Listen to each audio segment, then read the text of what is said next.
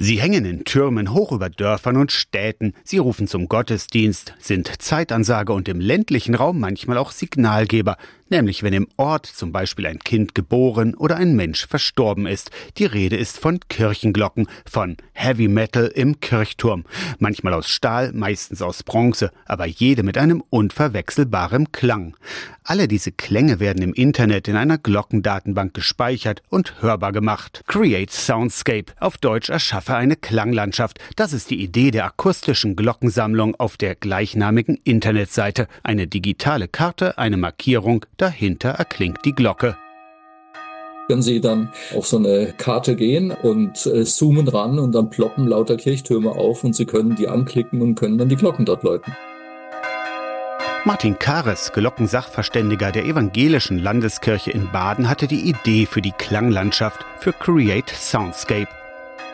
Hier hört ihr die Glocken der Stephanuskirche Hörsingen in der Börde, drei eher kleinere, zwischen 200 und 400 Kilo schwer. Dazu Bilder der Kirche von außen und innen.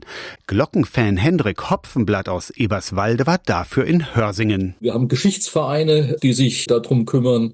Es gibt Einzelpersonen, aber wir haben eben besonders auch Materialien für Jugendliche, für Jugendgruppen entwickelt. Da gibt's Tutorials, wie man sicher auf den Turm kommt, wie man gescheite Aufnahmen macht, wie man die hinterher auch schneidet, die Aufnahmen. Ob Jugendfeuerwehr oder junge Gemeinde, insbesondere junge Leute sind angesprochen, aber bei Create Soundscape kann im Prinzip jeder mitmachen.